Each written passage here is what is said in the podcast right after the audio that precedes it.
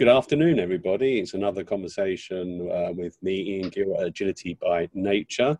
Today's guest, really looking forward to speaking to him too. Um, it's a hot day here at Gill Towers, and I'm refreshing myself not with my usual herbal tea or even a glass of wine, but good old fashioned orange squash. Today's guest is a very energetic person, and that's not just a joke. I've seen his online profile. He's a bit of an ad hoc restaurant critic as well, uh, and and, and uh, lots of healthy activity going on. He started his career uh, as a junior architect, but actually spent a large part of his time working with mobile teams, a mobile developer, team developer, uh, and but more recently has changed from the mobile development and is now the current director of engineering at So Energy, which is the green energy supplier. And well worth having a chat about that in the world where we're looking at sustainability. Today's guest, and I've been practicing his name, is Cyrille Quemin. How did I do there, Cyrille? That's very good. Thank you, Jan. So, yes, my name is Cyrille Quemin, as uh, Jan eloquently said. Um, thanks for this uh, nice introduction, um, Jan. Uh, yeah, this is true. Uh, I had quite of um, uh, of an interesting, interesting journey. Uh, mobility is just something that I like and do uh, during my free time. I do believe that this is the way to reach out to people. This is the way to let them know about things, to help them making decisions, to help them manage their money, and hopefully uh, also to help them manage their uh, energy and understand perhaps a bit more yeah. how this whole energy world uh, works. So, yeah, joined So Energy because it's a green energy company. They're doing uh, 100% renewable electricity. And I thought after dabbling for, what is it, seven to eight years in mobile, that I would try to look at things from a different perspective and how you can, uh, I can use my skills and what I've learned uh, to perhaps help, uh, you know, saving our planet. That may sound a little bit presumptuous of me, but uh, I believe that if we all do a little bit, then this is the only way we can hopefully improve things.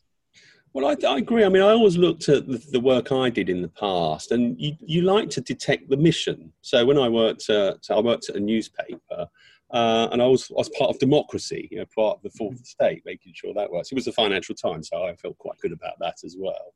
Uh, and actually, funnily enough, I did some work with uh, a smart metering company, uh, mm-hmm. working with their embedded engineering. And I did think I was helping save the planet. So you know, I don't maybe my connection was quite small, but I think it's important to have a, um, uh, a connection to the mission. So if we might just step back, and I would like to talk to you about the the energy world in a lot more than technology, but let's just spend a lot of bit of time at the mobile side of your career as well, because that's quite exciting, very current. You know, you've managed to help. Uh, you know, mobile has got us out of the house, away from the wall, away from wires, and really just freed us both from physically where we are, but from timetables generally. Was that what attracted to you, or was it just because you were a damn good Android developer? So I started off uh, from being an Android developer, and why did I pick Android over iOS? Is because early days, 2012, 2011, yeah. I thought that I wanted to go into the mobile world, but I wanted to make sure that I reach out to the uh, to the huge amount of people that exist out there. I wanted to make sure that I use technology to bridge the gaps. And I love Apple and their products. They are good at marketing. They have changed the way we do um, uh, we use technology and we use smartphones. I would not remove that from them, but they are targeting people that can afford their product. Yeah. And this is not something I'm comfortable with. I believe that um, uh, product and technology should help people reaching you know new heights. They should help them managing things better, understanding things better, as opposed to putting them in financial difficulty. There are people out there that will um, which will save money on going on holiday or buying meat so they can buy the new iPhone. Whereas you can have exactly the same device uh, for you know a fourth of the price. So that's how I started on Android. Yeah. And uh, and yes, I had a chance to uh, to meet different people, and in particular this uh, uh, the, the CEO of the former company who has this brilliant idea of how could we make identity a little bit better, a little bit safer, and uh, far easier to use. Uh, that came across because I was involved in, in a couple of uh, side projects during my free time. I, I loved mobile and for, for a long time, and I was working with with him on a on a startup that was doing uh, um, ticketing and timing on uh, obstacle races, so Spartan race, if you know about. And basically, what happened on those days, you have like a thousand people. They come into a, stadium. Uh, you have gigantic queue. They all queue with their little backpack ready to run. Uh, they present their piece of ID, their waiver. Yep. You have volunteers, people like me, yourself, or your cousin that is 17, and look at them, look at their ID, like, yeah, you look at the same person. Um, you put, uh, you sign something, give them the tag, and you check the ID in their bag, their bag in a pile of bag that they're hoping to find out at the end of the race. Yeah. That's how it was starting. And we were like, God, we surely we can do things better, right? That's yeah, not yeah. that's not a good way to check IDs. so that's how everything started. And and basically we're looking at okay, how can we digitalize identity and how you can extract data from a passport, from a driving license, from a a national identity card if you have one. I know it's a it's a very uh, sensitive topic in uh, in Great Britain because not having an ID is almost a fundamental right that people in Great Britain are very happy to uh, to promote. Uh, coming from France, where uh, you have to have an ID, it is mandatory and free. I always found this stance let's say interesting, yeah, if that makes sense. so we were trying to bridge those gaps where it's like people don't have an ID, but you need to identify people. You yeah, need to be able yeah. to tell them, uh, to tell who they are, and realize that everything is digitalized. I haven't printed a boarding pass in the last five years, right? Everything is on my, my smartphone. And yeah. I'm very happy about it. Yeah. The dream was that one day I want to go to the airport and I don't need to have my passport, my paper passport as well. If yeah. I can have my boarding pass, my card is virtualized, uh, my I have everything on my Google Drive, my my booking is on Booking uh, app or whatever the app is that you're using. The, the renting of the car as well. Then the last piece in, the last piece missing, sorry, is the identity, right? Which is federate everything else. That joins who you are on Facebook, who you really are, dare I say, on Facebook, on Instagram, on your bank account, as well on uh, the little channel that you have organized for the, the birthday of a friend. So that's kind of what we're trying to do. And, and dealing with this, the notion of identity and, and uh, dealing with the people private information, I had a chance to, uh, to dabble with a heavily security focused design architecture as it's from a backend perspective, from an infrastructure perspective, and obviously from a mobile perspective. I must say I learned a lot. I thought I knew about security before those five years. I did not. I, I honestly say I did not. I'm by no means I consider myself an expert, but I can understand now what is security, what is encryption, what are those um, algorithms, the protocols, why you would do X and not Y.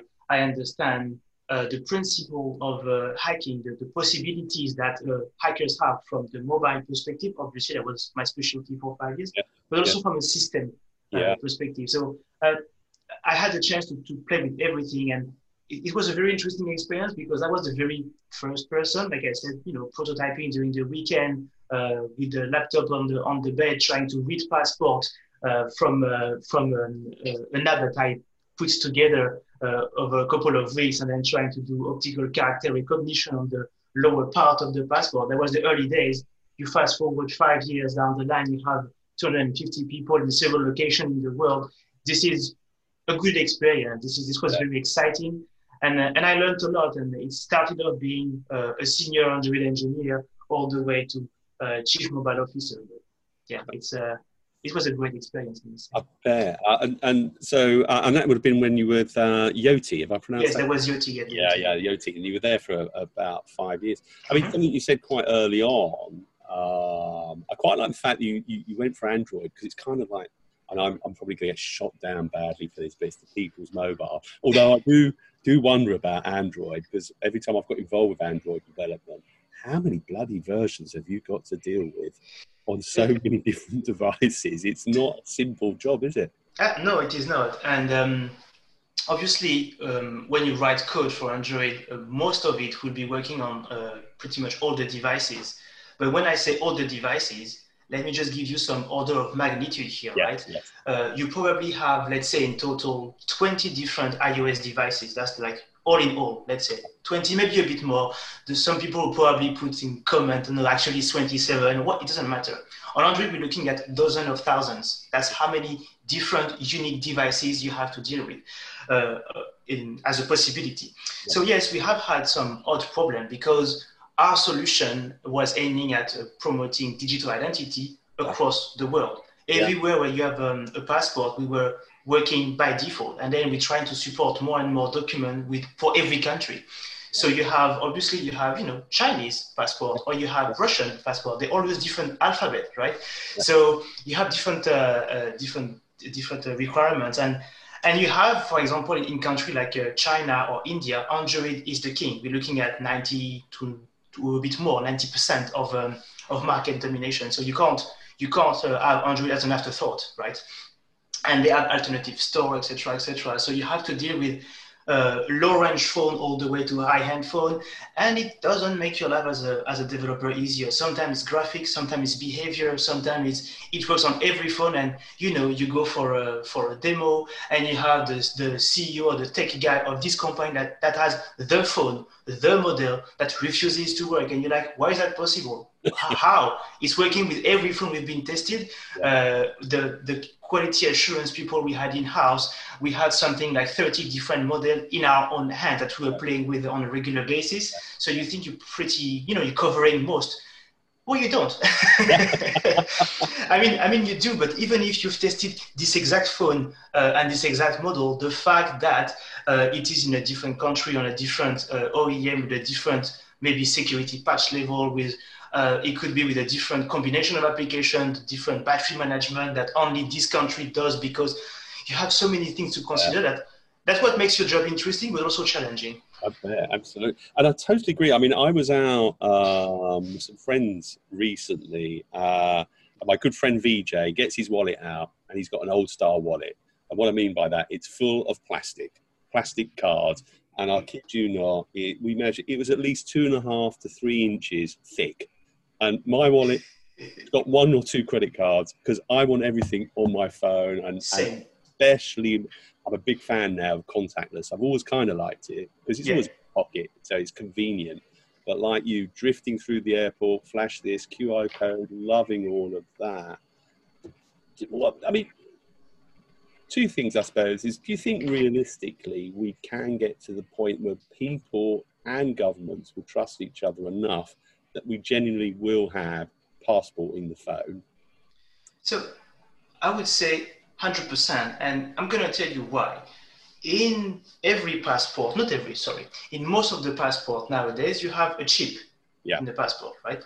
Uh, this chip contains um, what is on your passport, the main information, not everything, the main information there, and it is digitally signed by your country.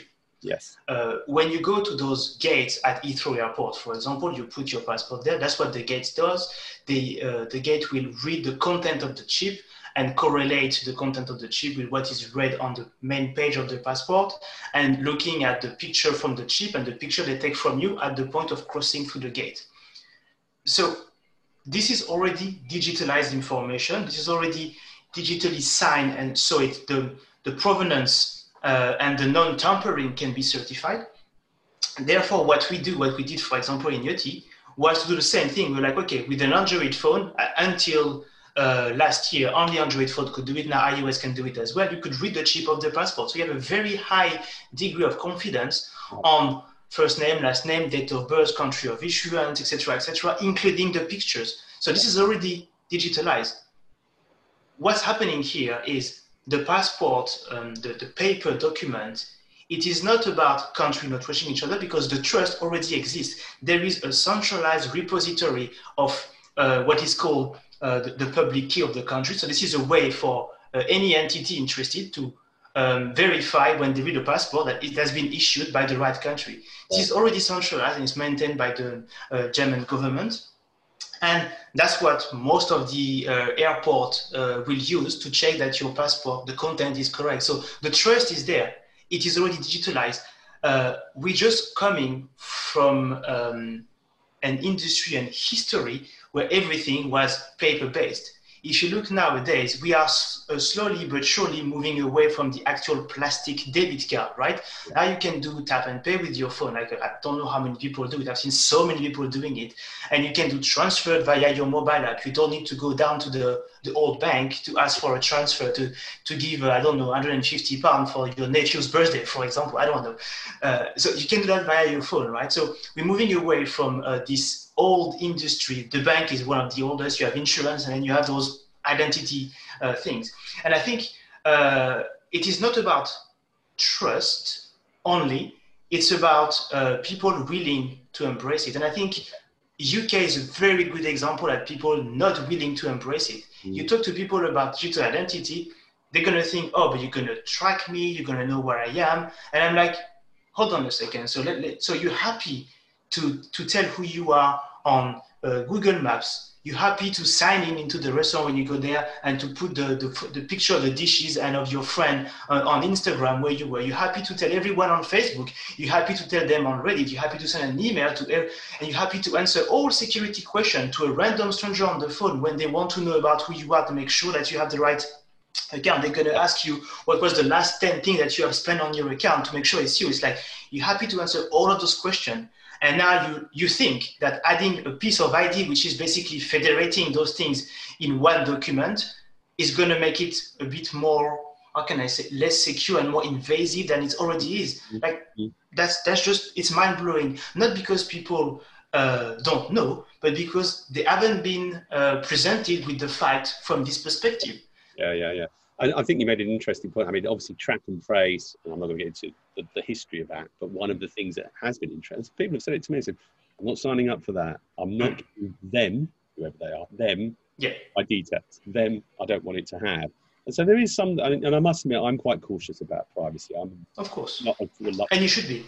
uh, and, and, well, actually, recently I did have a QR scan, so that uh, for track and trace, and no other reason in a restaurant recently who then decided to take that detail and send me some marketing spam. So I was not terribly yeah. impressed by that. That sort of thing doesn't help. Exactly, it doesn't.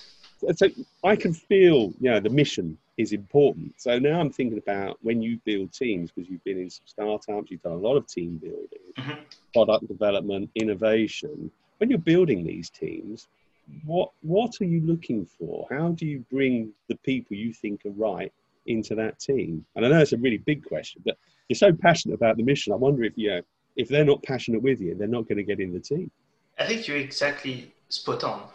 That is the type of people that I'm looking for. I've been recruiting for uh, not only mobile, I've done mobile, front end, back end, product QA, uh, HR, uh, design, uh, what else? Marketing. I've done pretty much all the function in the company because you know when you're a startup, you you basically support and help wherever you can. Uh, what I look in people is that they understand they love and they live their domain. Yeah. Uh, so let's take the example of mobile because that was the that was the five years of, uh, of my life and the people I have recruited and I'm very happy to see them uh, flourishing or, or to see them having more and more responsibilities now it are people that uh, were able to uh, explain you know a decision a technology not only, oh, because uh, like I love to say, I'm not recruiting Stack Overflow developer. Anyone can, you know, Google a question, copy paste the code, and yes, it will work. That is not the type of people I'm looking for. I'm looking at someone that either will be the one answering the question on Stack Overflow, or someone that can tell me why uh, half of the, the answer on Stack Overflow are wrong. Explain to me why do you think it's not the right one. Explain to me this last trendy framework not why you want to use it. I mean, that's part of the interview process, but also how would you build it? How do you think it works underneath? And I would say, if you if you're an advocate of let's say RxJava, for example, for um, a, a, a, trendy framework, and you cannot tell me how it is working underneath, you haven't looked inside. Well, I don't think you are the right person. Not because you're not good at your job, but because I need people that can look into things, that can understand how it is, how things are work, how things are built together, and not only that can understand, that want to understand. People that makes a point to get to the bottom of things, so they can uh, go to the, the root cause, the, the, the, the actual origin of, of a discussion, of a topic, of a bug, of a, of a, of a architectural uh, debate, for example. So yes, I think you, you, you are right. I look for passion. Skills, I think, comes as a side effect of passion. Uh, that is why, for example, uh, the school where you come from, the company where you've been before, it is relevant, but not so much because someone's going to be like, I've heard many recruiters telling me, oh, are you interested in people coming from Facebook or whatever? It's like, actually, if anything, I'd like to know what they've done. And I'm going to be bit more cautious. If you come from a big company, most likely you haven't handled a project from end to end. You'll be responsible for a, a sub part of a part of a part, and okay. it is not it's not something bad. It just means that when I'm going to need you to explain to me something, you might not have the um, uh, the headspace to actually relate things together because you haven't been allowed to have the headspace because someone else had the headspace for you. So that's the type of person that I that I look for. That's the type of the person that I enjoy working with, where I can have you know a healthy debate, when I can have someone telling me I disagree and here is why, and someone that can say, oh, you're right, I was wrong, and I like your idea because a real conversation based on you know fact and knowledge and and, uh, and um, on, on solid knowledge, basically. Yeah, absolutely. Um, I think uh, I was talking to Darren Benson of Preservica, and he said when he looked for people, he looked for problem solvers, which I thought mm. was quite. Again, he wasn't overly stressing about you know how many degrees you had in. Um, yeah, exactly. Much in can you solve problems? Um, so when you've got your passionate bunch of individuals as a team, you've got a goal that you want to achieve. How do you like to organise the team, or you know, the, you know, we've got all these frameworks around and there's all the agile techniques, the Scrum. blah, blah, blah, I noticed in your in your back catalogue on LinkedIn, you know, of course, I've been snooping around in there. I think you mentioned you built some Scrum teams, but what's your view about how do you manage your team to do the job? Yes, that's that's actually a very interesting topic, and it's probably the, I mean, the the the, the most important part, and the, the part that is the more the most important that can actually impair project or make company fail. Yeah. I believe is the execution. And I know when you're a startup, you need, you know, the right timing, the right amount of money, the right idea, the right tech, etc., etc. But execution is the thing that can, it's a success or a failure. Yeah. So I've seen different sort of, uh, of structure. And obviously, when you're early startup with 20 people, you don't have the same organization and a bigger one. I'm going to talk about a model that I think works quite nicely. Uh, so I believe that um, the it was what we have uh, in Yoti and what I'm implemented currently at So Energy is um, a ripoff, if I can say, of the, the now famous Spotify model. Oh, yeah. So, why do I think this is a good idea?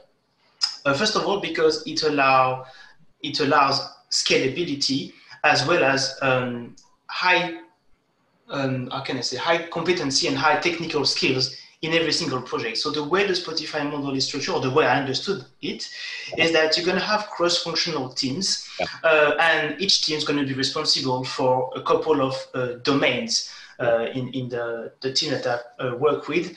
Let's say on a mobile app, you're going to say one team is responsible for login and account section, the other team is responsible for, I don't know, the onboarding, whatever. Yeah. Uh, and they, they can build expertise around, around those domains. A cross-functional team uh, should be autonomous and they can execute a piece of work from end to end. So you're going to have, you know, um, front end, back end, QA, product, design. Uh, I'm, I'm keeping the function high level on purpose. We can go to the detail of do you have product manager and delivery? That's a different debate. Uh, but let's say you have those functions that are dedicated for a team, and then this team is a, an entity and it can take care of uh, its domain, whereas yeah. it's new feature, bug fixing, etc., etc. Uh, now, within a team, you're going to make sure you have redundancy where relevant. So you can have at least a pair of front end and a pair of back end. Why is that? So when someone's on holiday, when you have someone that can carry on. So that's that's one thing. Then if you have um, another team, uh, at, uh, at, the starting point, we start to have two teams, it's very easy to scale up um, uh, without losing too much velocity. How would you do that? Then you say, okay, I have two teams and I want a third one. What you do is you put, uh, let's say you have a pair of each uh, everywhere. You're going to put one front end on team A, one front end on team B. After a couple of months, when they're up to speed, you extract them in their new team. So you don't lose velocity. If anything, you increase the initial team velocity because the impact of onboarding someone is more or less um, uh, swallowed depending on uh, what sort of onboarding process you have. And then you have this team ready to kick basically. Um, so that's that's that's a very scalable model. And with, with having this uh, cross-functional team you can also have the uh, horizontal counterparts. If you look at the team vertically uh, in terms of dimension horizontally you can look at the expertise you can have like a front end uh, guild, back end guild, Android, iOS, QA, etc.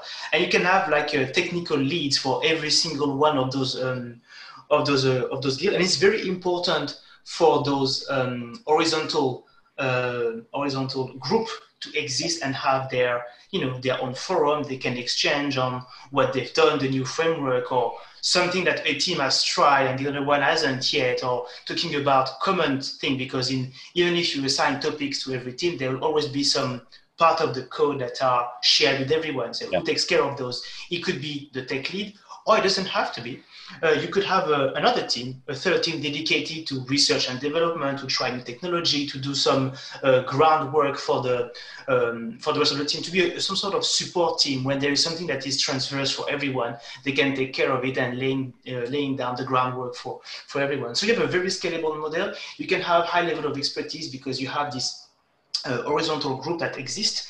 Uh, and um, and basically, you have a sense of uh, progression as well. You can have a mid and a senior. They can see the opportunity of becoming a lead. You can have even an architect that again sit outside of the cross-functional team and could do an architecture. It could be a mobile architect, a front end, back end. You can have like all the, the diversity that you want. So that's why I think this sort of model works very well because you can replicate with as many teams as you want. Then you can group the teams if you need to. Uh, I haven't reached uh, the, this level where the team were grouped, but they were all uh, around a specific set of products. So it was already working somehow this way. And I think this is this has worked quite nicely. Now for the methodology, yes, you've you've seen Scrum, and uh, this is one of the fancy words today, Scrum Agile. Uh, I don't want to get into the detail of what sort of implementation of Scrum I did, but I think something that perhaps stakeholders and and inexperienced developer don't always realize is that when you talk about being agile or being uh, using Scrum, whatever it is, uh, whatever agile implementation you want to use, uh, they need to be able to articulate why you're doing agile and the drawback of doing agile. So, for example, uh, you're talking to uh, a, to I don't know a CEO or to a CTO or to someone uh, quite high on the company. Usually, they're interested into the okay, when are you going to do it? You know, by when yeah. we're going to have this feature. And it's going to be difficult because you're going to tell them, oh, we're working into sprint, we are estimating, we can tell you what we're going to work on now is going to be done in a couple of sprint, but the thing that is for the next quarter, we haven't started to work on it yet. And I think the, the topic and the, the thing that uh, companies uh, don't realize is like you want your tech team to be agile because you want to be able, you want them to be able to change right? It happens to everyone. You start to work on something, and a month down the line, there is something more important. You and everybody expects you to be able to stop what you were doing, focus on this next super important thing, whatever the reason is. You, you work on it and you deliver it. That is being agile. Right? You are responsive to a change that wasn't foreseen, and you can work on it. That yeah. means that you cannot estimate the rest of the work and start to work on it because the work that is required to get to an estimation to know how it's going to last, you have a lot of product, a lot of user experience, a lot of design, a lot of testing that happens before. And then you have the technical estimation and the breakdown in stories, blah, blah, blah. And then the point. When uh, this has happened, you already have like, I don't know, let's say 60 to 70% of your, uh, of your time being spent on that. So obviously being agile means you cannot spend that much time on all the topic for the entire year. If you do that, you're not agile anymore. You're very much waterfall yeah. where actually you, you set, you lock down the roadmap for six months and you only work on that. The cost means you cannot deviate because you have spent that much time on estimation. If you deviate, then it means you have wasted this time. So the being able to be agile means you need to to work on a small enough piece of work so that if you have to stop, you don't waste too much time and you can switch your focus on something new and work on it straight away.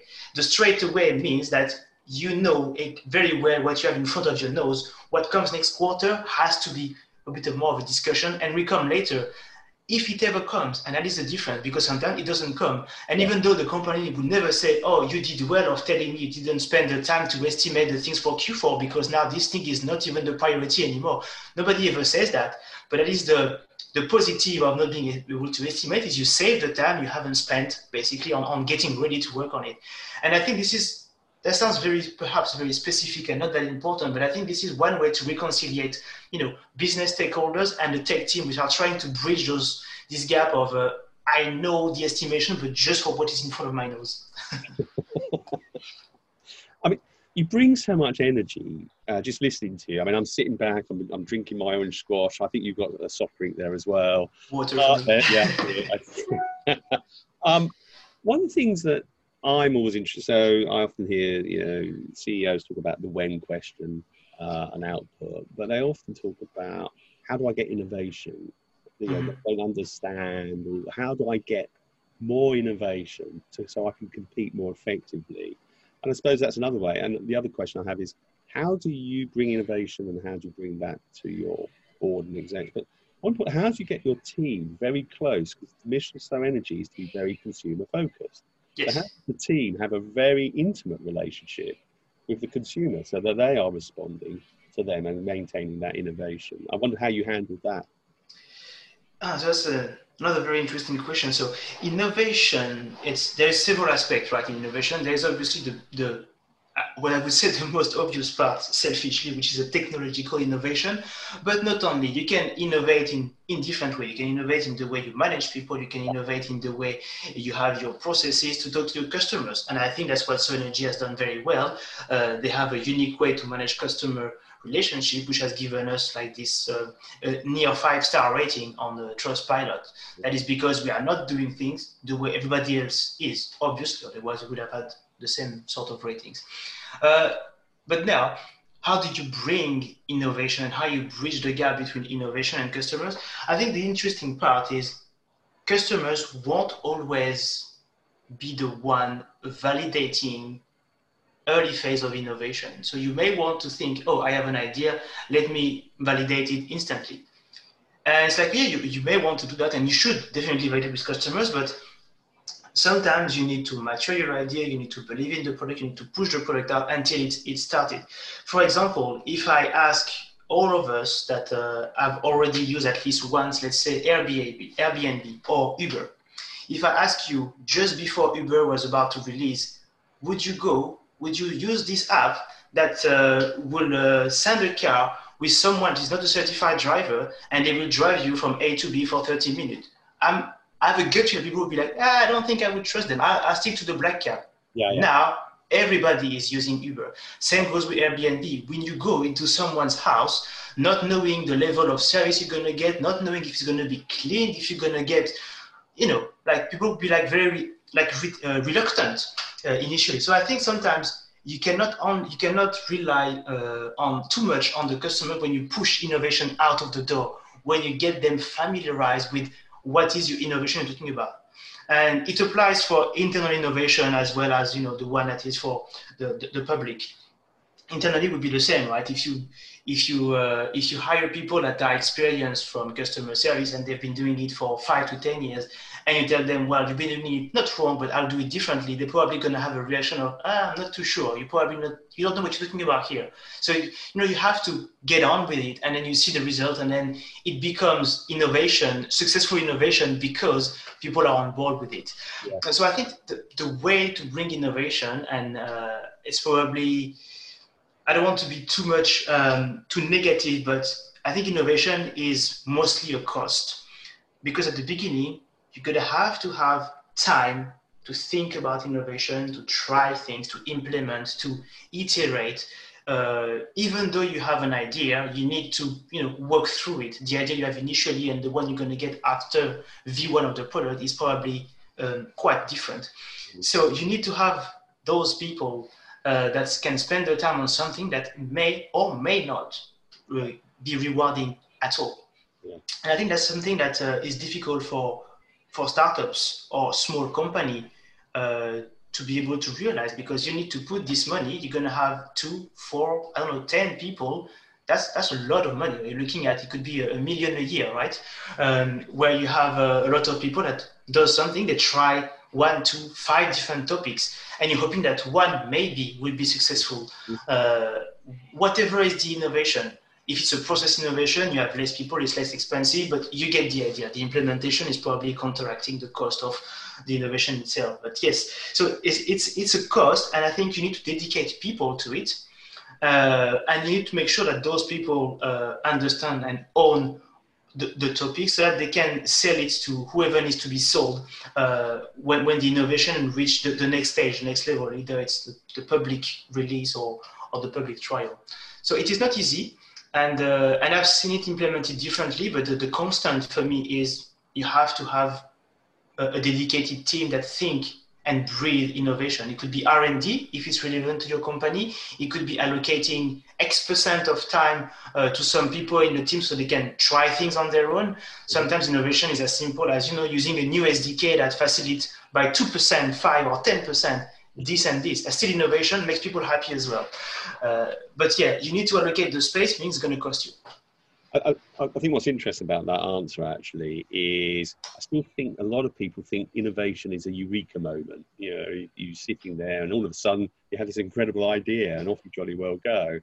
Actually, it's a lot of graft and a lot of not success. Well, if success is it didn't work, you've learned something. If you've learned something, that's yeah. a good. I guess it's investing in things that may well fail and moving through them as briskly as possible. Exactly. Um, so let's move a bit more to So Energy because we've talked about mobile, we've talked about security, and I think you know hopefully that's opened a lot of people's eyes about going on there.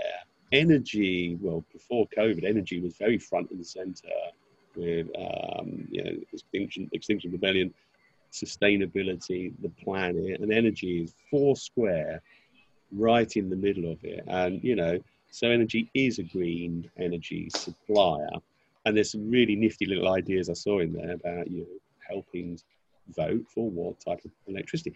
I think people forget when they switch things on and off, power is coming from all sorts of places. It's a geopolitical thing as well. There's a lot of things going on across the world. We don't quite know where our electricity is coming from. We don't even know if it's part wind, part coal, mixture of, because uh, it all gets into one thing. What's let's start with the mission of so energy first of all. What's so energy's mission as as you understand it? And then perhaps you can explain to us how technology you as a technologist are helping the world in that energy. That's a two part question. Sorry about that but yeah that's, that's okay. I think uh, we are currently actually trying to um, to to review and to, to change a little bit of our of our brand stance to be a bit more clear like you said uh, rightly uh, or not all the aspects of our of our brand and our mission are clear on all of the channels, and I think it's something we're trying to correct.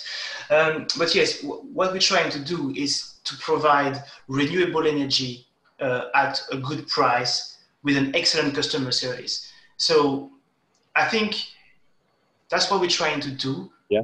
We're trying to focus on the fact that um, there's there's a lot of energy company out there. They have their own business model. They're doing things their own way the stance uh, to energy is to try to do things the right way. Uh, for example, we genuinely believe that if you have, uh, if you provide good customer service, if you provide um, this uh, at a, a, very good level, then naturally uh, your internal cost and the longevity of a user will be longer. So you, your costs are lower, the user um, retention is longer because they're happy with what you provide. It's at a good price when they have you on the phone, on the chat, on email, uh, they have a good experience as well. Same for the website and same for the, the soon to come mobile app. So we, we are not trying to, to use customer service as a way to, um, how can I say, as a way to fix problem for customers. Yeah. It's it's um, a channel, a relationship that we have with the user. And for example, some user prefer to talk to someone and that's absolutely fine by us that's why we don't have like uh, an automated uh, answering machine thank uh, god thank god absolutely low and, and, i understand why you would put that from an operational perspective but it's like that doesn't create good customer experience it doesn't um, so I think that's, that's what we're trying to do, and uh, and yes, we're trying to to provide renewable energy, and where it is not renewable. So, for example, when it's not green energy, like uh, there is a big debate on gas, is it renewable or not, etc. Well, I don't think it is personally. Some people are trying to twist a little bit the thing in on, on different article. Uh, gas is not, so it doesn't come from uh, from the sun or from the wind, right? It comes from fossil, that's what it is. So it is not renewable the same way as petrol. And, uh, and we're not trying to lie about that. We're providing gas, but gas is not renewable. However, we're trying to offset that. We're trying to find inventive solution to, to say, okay, for that amount of, um, of a meter cube of gas, then we're to, I don't know, put that much money on uh, this company that, you know, helps out uh, planting trees or doing this or doing this. So try to find different um, uh, inventive ways to, to offset. And when it comes to electricity, then yes, we are 100% renewable. That's just what we do. We do not uh, buy electricity from non-renewable sources. Uh, and I think this is a, a, strong statement. That's what brought me uh, into energy. It's like I, I, believe that there is a lot of different uh, renewable and green way to generate electricity. Why they are not more used nowadays is because it is not convenient for the people that you know manage and, and get the money. The, the petrol industry is several hundred billions uh, a year, uh, and obviously they have no interest of seeing this uh, revenue stream decreasing. So that's I, in my opinion, this is the main reason why the the uptake of renewable energy is as slow as it is. Uh, but we have the technology nowadays uh, that's why a company like ours can be 100% uh, viable and can survive by just providing renewable energy. And I think it is important for customers uh, to try to make a difference. You can you can spend less by making sure that the energy you provide is uh, renewable.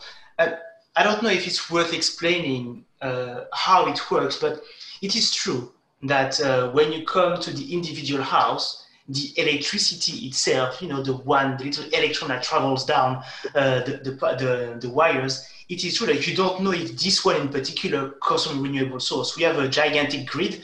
All the different energy sources are, you know, going um, uh, going into the grid, and then you just take what you need. You, you pump it out basically, uh, and when there is a high demand, then they put more into it, so there is more pumped out. So you don't know exactly, but what we do is we're making sure that we buy what is called REGO certificate, which is uh, saying that we have bought our, um, we have, uh, we have paid this amount of uh, kilowatt hours of electricity uh, to this sort of provider or this sort of provider. So the, the people, the entity from which we're buying electricity that we are selling back to the, to the customers are entities only doing renewable energy. That's really, I mean, um, when I was on your website, I've got to say, uh, I mean, mine, I've got children and they are more interested in sustainability than perhaps I was when I was their age, 15 or so. Um, but even though I'm old, doesn't mean to say I don't get engaged. And what was interesting, look at your website, electricity, I always think of that as a, a, race to the bottom. Cheapest is good enough for me. But actually, I found it much more engaging thinking about, okay, now I've got a choice of wind power, solar, and what have you. I thought actually I started engaging in a way that perhaps I hadn't really thought of before. Do you think there's, first of all, just on the green debate, is it just that engagement? Companies like you can just get that conversation going about where is my power coming from? Yeah, I think it's a fair point. Yeah, we, we do. Uh, we thought it was a good idea to make uh, to engage our customers, so you can vote on So Energy to decide where your electricity comes from. Is that wind? Is that solar? Uh, is that tidal, etc., etc. So we have a couple of sources. Uh, there are obviously some some limitation because there is only a certain amount of biomass, for example. So if everyone said they want biomass, well, uh, sorry, we won't be able to to comply. But uh, apart from that, yeah, we, we do stick to our words. If uh, at the end we have like a, a 70, I don't know, 70, 20, 10, then we will do 70, 20, 10 in terms of where we buy electricity from. Um, but yeah, I think you're right on the uh, on the engagement part, and I think it's uh, without sounding condescending. I think there is a, a need for education, but education in a way that oh, did you know that actually you can have green energy without paying premium. Did you know that if you have a house, uh, you can have a solar panel and battery that can uh, allows you, for example, to stay a day or a couple of days without needing to have electricity off the grid at all. People don't really, people probably think, well, surely it's just a couple of minutes. Well, no, it is not. Actually, nowadays technology is that much better. Uh, and, and we are reaching um, uh, we have more and more ideas, but you can also use your electric car should you have one uh, as a, another battery as well. You can do things a bit more clever.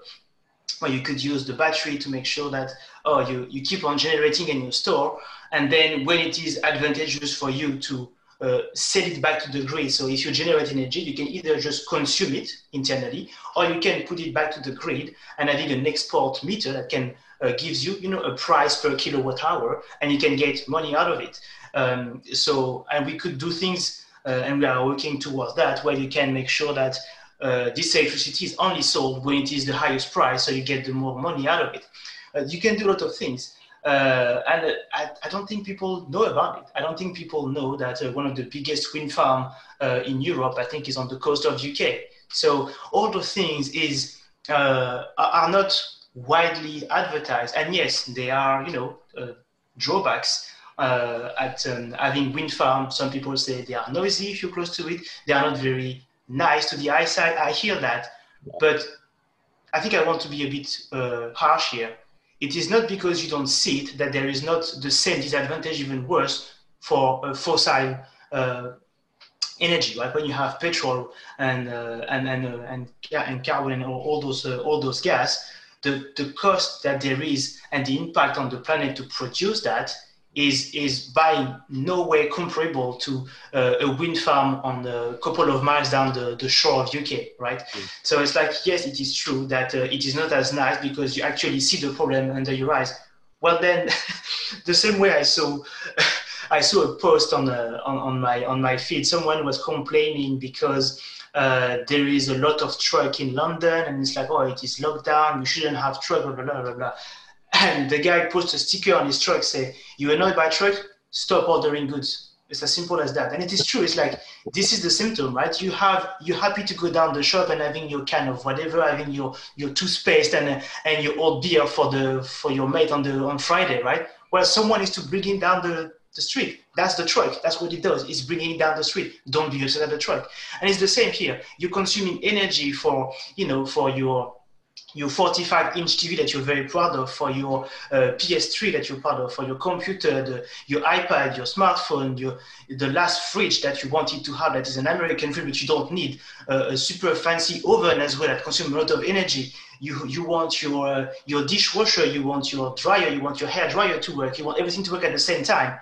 And then you don't want a wind farm. Well, then choose. So I think we need to and that's what I mean by educating, right? It's like telling people this is what's happening. You consume that much energy. Here's how you can perhaps reduce it. And here's how you can be more and more autonomous. As in, you can perhaps, if you have a house, you can produce most of your energy or you can sell a bit of it and your bill could be, I don't know, 30, 40% less than what it could be. But yes, there is a drawback at, you know, heavy consumption.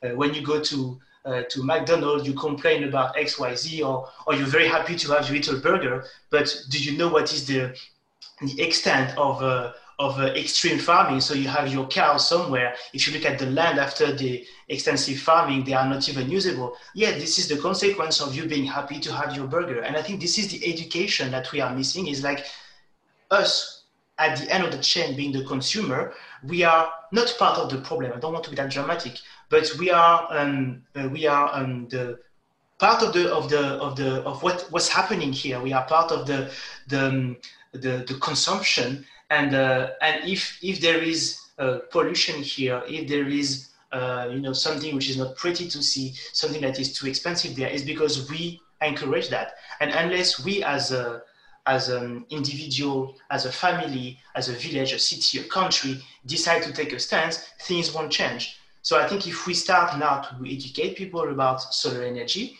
I want solar or renewable energy. Solar is just a, what I think is probably the right way, but this is very, uh, this is my own opinion because the sun produces so much energy that uh, if we just try to harvest it, then I think things will get much better. And um, yeah, so I think when we start to educate people a bit more, this is where we can make a difference that actually you can use only good energy that's good for the planet because you don't uh, create too much of, uh, of, um, of uh, bad gas or of pollution. And, uh, and the energy that you use is not something that's going to run out uh, because it is renewable. Absolutely. I think um, that was a great speech, by the way. Sorry, I, didn't no, no, no, no. well, you know, I said at the beginning, you're a passionate guy, and I think you know you proved me right. But I think we, I've seen over the last however many years, just the investment in batteries, make them slimmer, make them more efficient. We are looking yeah. at ways to produce um, power. Ironically, we're using more power to generate more technology companies that can actually make more efficient things happen. So mm-hmm. at some point, something is going to have to give. But you know, we know it's we know there's a finite amount of mass. We can frack and we can do this, but there'll be a point where I guess we'll have to say there needs to be other things. Mm. And you're there to help us. So thank goodness. It's not just a price comparison site. We need companies like you to find better ways and make more efficient use of the little power that we can generate.